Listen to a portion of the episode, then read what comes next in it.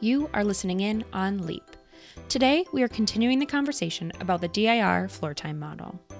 Today's episode features LEEP Forward's senior speech and language pathologist, Tyler Choate. Last time we talked about, I feel like we talked a little bit about some history, right, and we covered some background information, where where D I R came from. Um, and then I know that, you know, we kind of, we talked a little bit about the D itself, the I itself, the R itself, and we talked about the D being that the development part and kind of the, the big overarching themes of, of child development. Right. Um, and then we talked about the, those, you know, developing stages that make up the D. Um, we call them the functional, emotional, developmental capacities in D I R, the F E D Cs. And um, and then we had started to kind of like dive into a handful of the levels. Right. We talked about level one, regulation and engage, regulation and shared attention. Mm-hmm. We talked about level two, engagement, that kind of, Stanley Greenspan used to call it the gleam in the eye, you mm-hmm. know, that kind of bright smile that lets you know that a child is really enjoying this moment.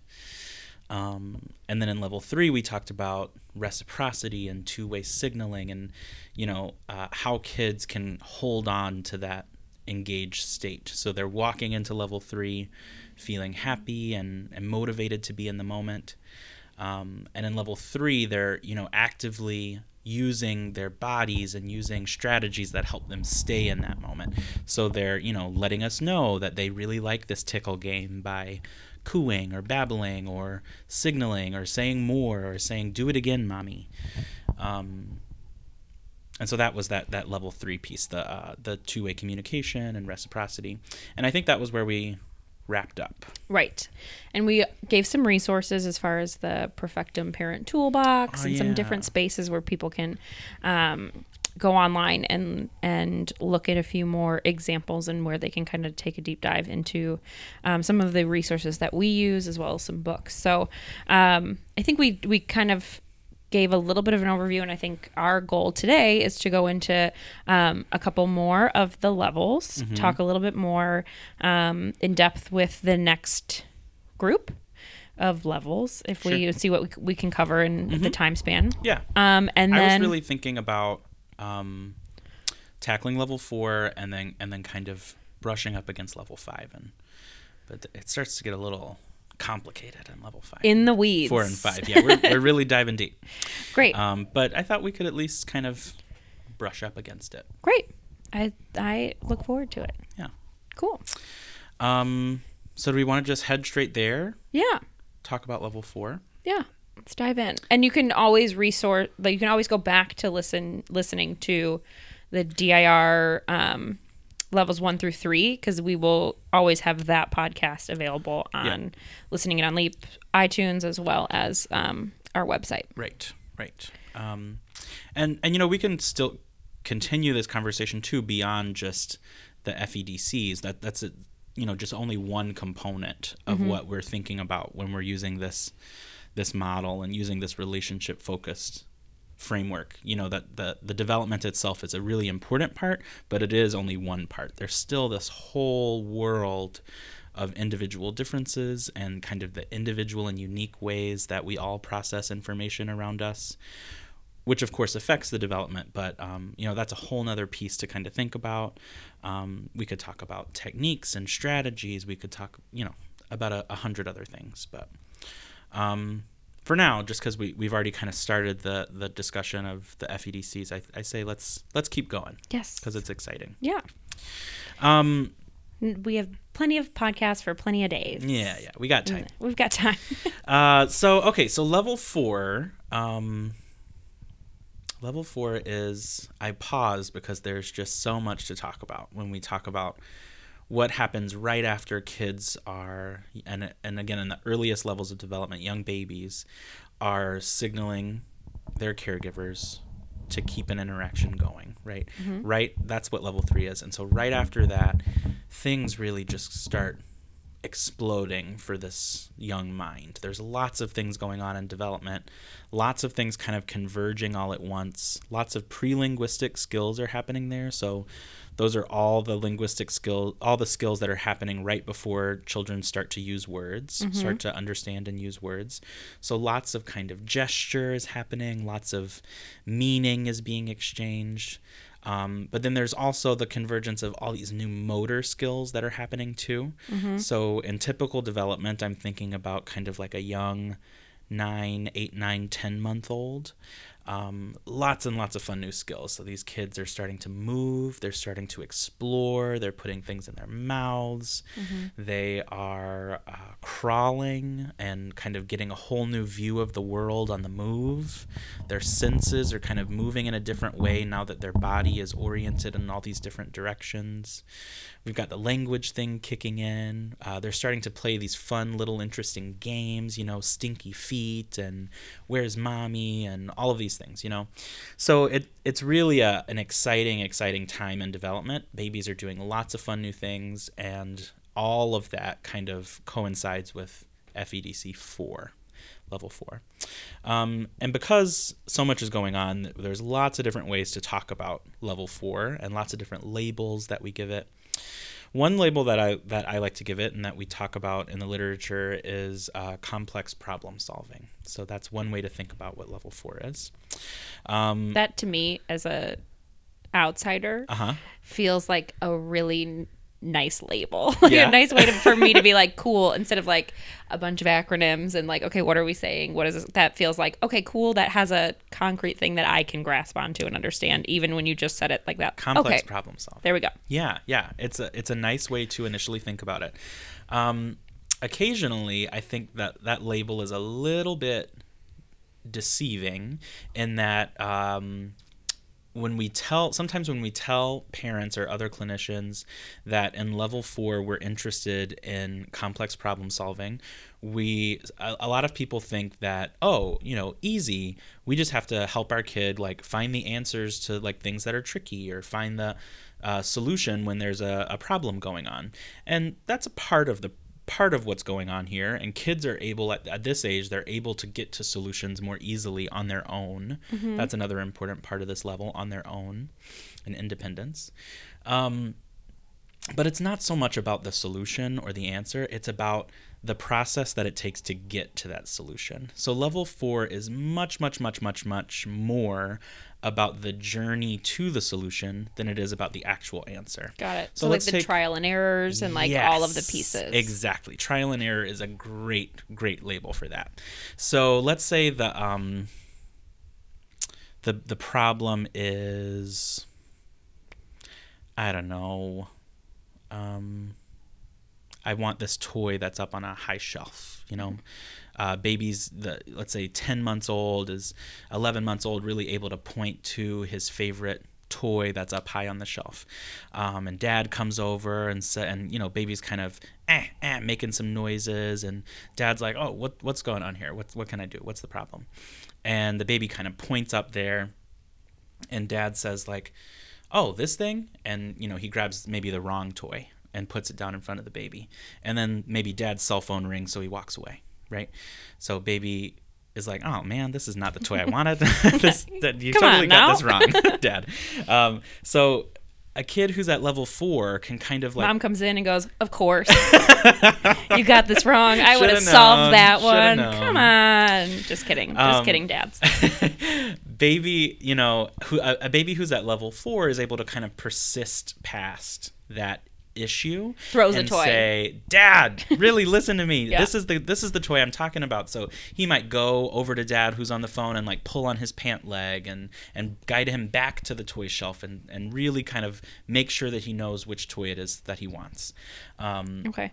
Persistence is a really, really important factor at level four. Gotcha. We want to make sure that kids are able to kind of push past these little snags in their day, you know? Okay. Um, and if we think about how level four is coming off of level three, that reciprocity stage, you know, I think we might have talked about the peekaboo example mm-hmm. in level three, kind of, you know, mommy's face goes away, and then she comes back, peekaboo, and maybe baby pulls on the on the little blanket and has mom do it again, you know.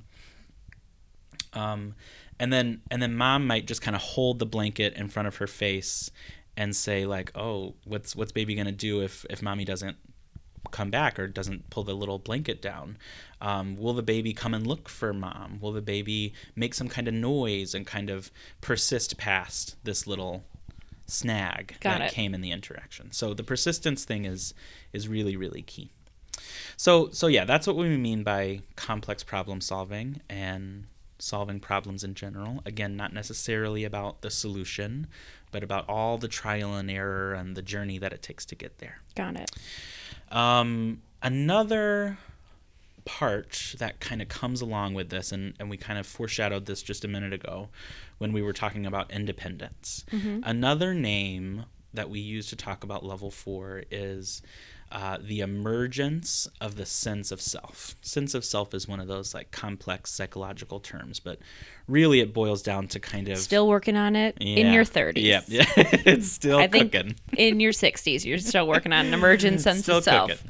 Um, and in the very, very beginning, sense of self kind of comes around when we realize that we can kind of act on our own. You know, we don't need our primary caregiver right next to us to mm-hmm. explore, to find new things, to find new toys. Um, we can, now that we have this ability to crawl, right, baby's got this new ability to kind of move away from mom and explore new things, right? What's the first thing babies do when they crawl, right? They're going straight for that electrical, electrical outlet. Yeah. They're going straight that? to it. That's so interesting. Gotta touch it. Yeah. And it's because baby's starting to be curious and want to understand things and understand how they work. Um, so he's crawling over to that outlet to experience it for himself. And mm-hmm. he's got this independent plan that mom doesn't necessarily have to be a part of. Um, and sometimes he gets there and sometimes he can't get there. And those, all of those experience are kind of experiences are building up and becoming a part of his sense of self and what he knows about himself. What can he do as this little tiny agent in the world? And of course that grows and grows and grows over time. And you can see how right in the beginning of level four, we're setting the groundwork for some really complex emotional development, right? Mm-hmm. Because baby's starting to get a sense of like, what's easy for me? What can I do? What, what, what limitations do I have, and how can I, am I, do I get frustrated when I can't do something on my own? Mm-hmm. Do I get frustrated if I have to ask for mom's help? Or can I take pride and joy in the things that I do, that I can do on my own? Right. So, you know, young, young babies, much younger than ten months, have emotion and have feelings. But you can see at level four, we're, we're laying the foundation for this really complex emotional life. Which I think is something that D I R does really, really beautifully. It really fl- frames the emotional life of the child in a way that some other frameworks, I think, struggle to do. Mm-hmm. Um, and I think it's because some other frameworks might be more focused on observable skills and behaviors, mm-hmm. whereas D I R is very, very much focused on kind of the inner life of the child. Um, and so it does this really great job of kind of understanding social and emotional development. Um, and all of those things together are really kind of churning and, and pushing and getting us up to that next level of development. We're pushing towards level five now. Mm-hmm. We've gotten all the way through four. Starting at the bottom, we had regulation, engagement, reciprocity. Now we've added complex problem solving mm-hmm. and the beginning of this sense of self. And we're working our way all the way up to this really, really magical level, level five. Um, it's got a lot of names because, again, a lot of things are coming together all at once. Um, one of them is emotional differentiation. Uh, we started to talk about that, um, really kind of having a varied emotional life and mm-hmm. understanding what those different feelings feel like internally. So that's one part of level five. Another part of level five is language. So we really start to see um, words and meanings really starting to come together in level five. Um, so we're thinking, you know, our good twelve months all the way to, I don't know, eighteen months, two years even, mm-hmm. um, where kids are really starting to kind of understand their world through language. Mm-hmm. Um, and all of those things, the the emotions and the and the language, are all really built on what we call um, symbolism, and the the child's ability to symbolize experiences that they've had in their life and kind of recall those experiences in their mind as a symbol. Mm-hmm. And then we can label those symbols with words or with all kinds of different things, you know. Mm-hmm. So uh, it's a little bit heady and it's a little bit complex, but I, you know, it's it's we can understand some of the some of the basics with a couple of examples, I think. So in level four, we talked a lot about the um the the trial and error part, right? Like all the pieces and parts that kind of come together with um, pulling these these longer interactions together. In level four, we think a, a very, very much about long chains of interaction, back and forth and back and forth and back and forth and twists and turns at every corner, you know? But there are some interactions that happen in long chains over and over and over again in a baby's life, right? Things that happen that are a part of the daily routine and things that the baby really, really knows and expects. Like, let's say changing his diaper, for mm-hmm. example. This is something that happens to that baby every day, at least one time, right? Mm-hmm. Um, baby's got to get a new diaper all the time, and it's been happening since he was very, very little. Mm-hmm. So it's a routine that by the time he's ten, eleven, twelve months old, this baby has seen a lot of times, right? He feels wet, he feels dirty, he's able to signal mom sometimes, even if it's just a cry. Mommy alerts to it. Oh, you must be wet, let me feel. She feels or smells or does something to know that he needs a diaper change. And then what do we do? We go to the bathroom, we lie down, we get the diaper bag. Every time we get the diaper bag, every time the pants come off, every time our diaper gets changed. Mm-hmm. Then we get a new fresh diaper, and we get some powder, some cream, and then we're all cleaned up. And then every time mommy gives me a kiss at the end, you know, mm-hmm. it's the same routine every, every, every single time. And because now at level four, the baby's more in tune to those like long chains and the persistence factor and all the steps that come in through that process, um, the in in level five, the baby is then able to kind of recall those long sequences, even though they're not happening, right? Even though they're not currently experiencing them, he's been through that experience so many times mm-hmm. that he's able to kind of recall what it's like in his mind to go through that experience. And that's how we kind of see the the language piece kick in. So let's say the baby is wet, and typically he has to kind of like cry to let mom know that he's wet, and then mom has to come over and she's got to smell it, and then we got to take the pants off and we got to do the whole thing again. But instead, baby can just kind of recall that sequence and say poopy or mm-hmm. diaper, or he can n- say some word that lets mom know. We can skip that whole charade and just get straight to the business, you know? Yeah. Uh, because he's got that sequence kind of laid into his mind so well. Got it. Which is why we see words, in, initially in language development, we see words that kids are, that they experience every day. Those are the first words that kids always start to say. Milk. Potty, potty. Pee-pee, mm-hmm. mommy, daddy, certain games that they play all the time, mm-hmm. right? No kid ever says, like, random words for the very first time. That's very Exercise. Rare. Exercise. Very random word to say. Uh, probably because most parents don't have time for exercise and it's not a part of their daily routine. Number one word, no. um, so is that is that kind of coming together mm-hmm. at least a little bit? Mm-hmm. I know it's a little psychological. Right. But... Well, I think what's interesting in my learning of D I R is that it's doesn't it's not so much. I know it's built on like levels and like. Here's the structure of it, but it feels a lot more like a recipe than it does a like step one, two, and three, mm. um, where you have to like cook this first, then yeah. you add this, and then you add this in order for you to like end up with your finished product or right. get to the end, because it's more, you still have to like, if you're making this one thing, the potatoes are still in the yeah. in, in it. They were there it's, from the beginning. It's a part. They yeah. had to be there, cooked from the beginning.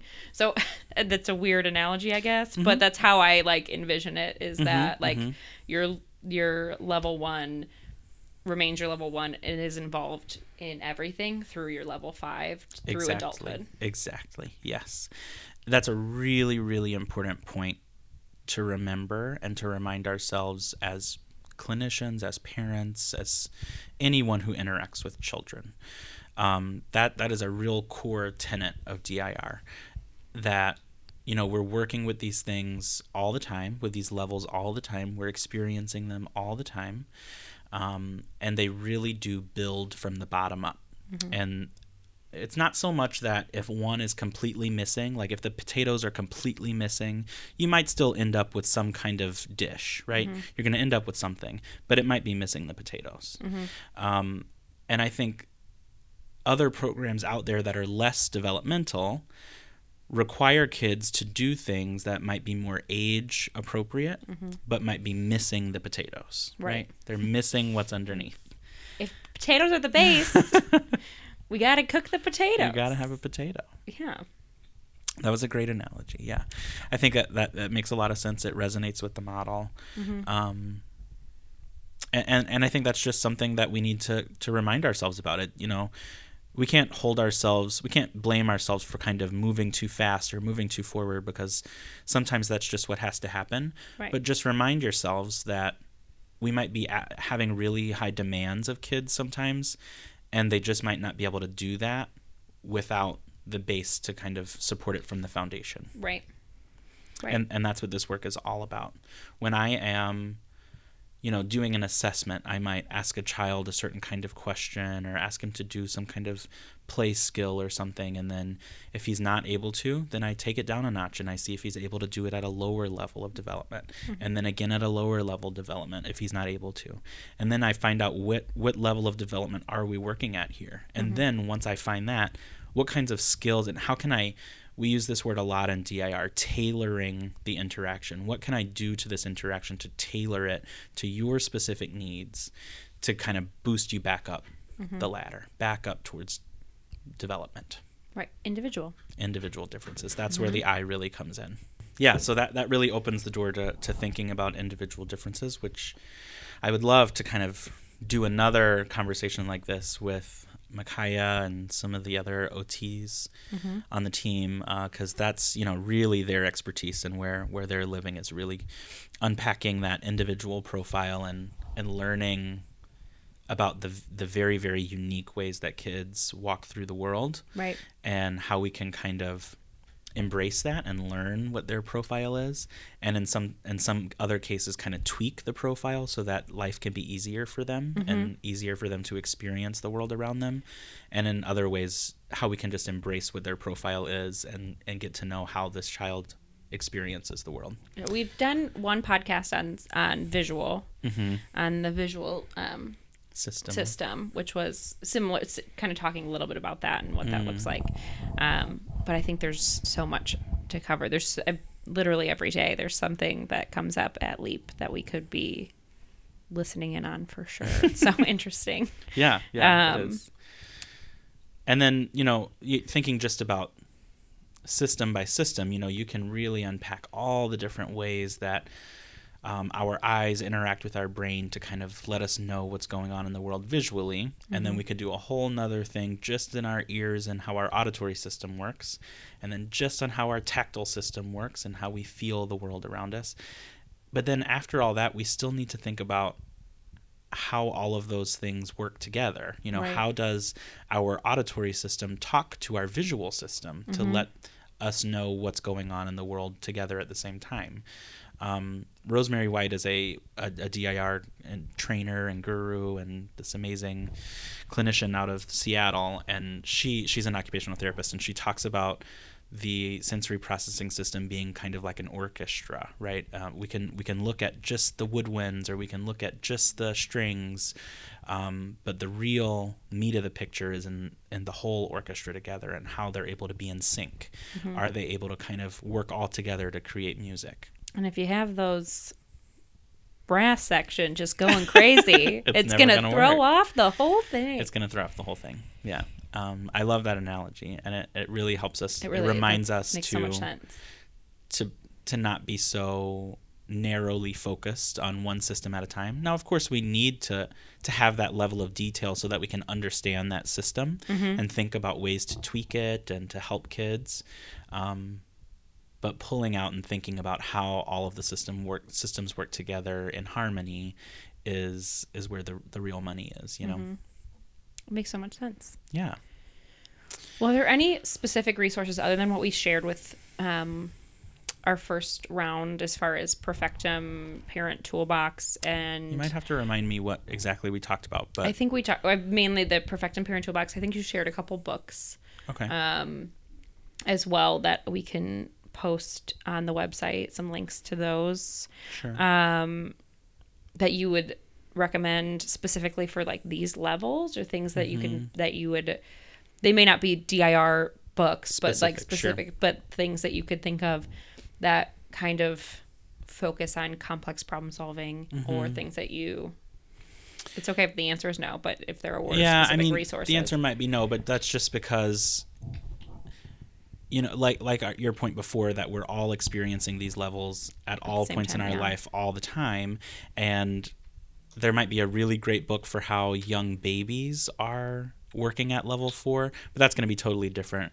about how adolescents and college students are right. working at level four.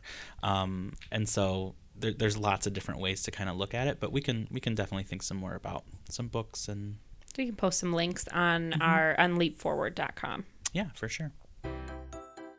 Leap Forward is a pediatric developmental therapeutic clinic with daily preschool through fifth grade programming operating in Chicago. Leap features experts in occupational therapy, speech and language pathology, physical therapy, social work, developmental therapy, behavioral therapy, and early intervention. To speak with the professionals you heard today or talk to someone about your child, you can find us at leap forward dot com. That's L E E P forward dot com.